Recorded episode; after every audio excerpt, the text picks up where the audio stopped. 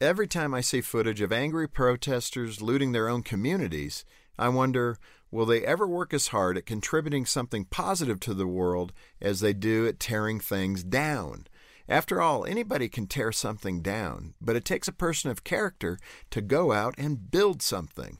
Our founding fathers had that kind of character. They devoted their lives to building a system of government that has made American freedom a beacon of hope around the world. They accomplished that by remaining committed to three foundational ideas. Number one, our founders built a republic. They flipped the typical formula for governing on its head. Instead of people serving the government, they designed a system where the government serves the people. As Abraham Lincoln said, a government of the the people, by the people, and for the people. The second foundational idea is the Constitution, a remarkable document that has advanced human rights for over 200 years and protected our nation against tyranny.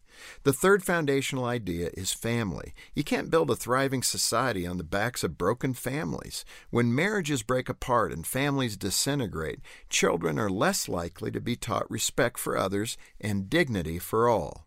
From the founding of America until now, one idea has remained true. Anybody can tear something down, but it takes a person of character to build something. For Focus on the Family, I'm Jim Daly.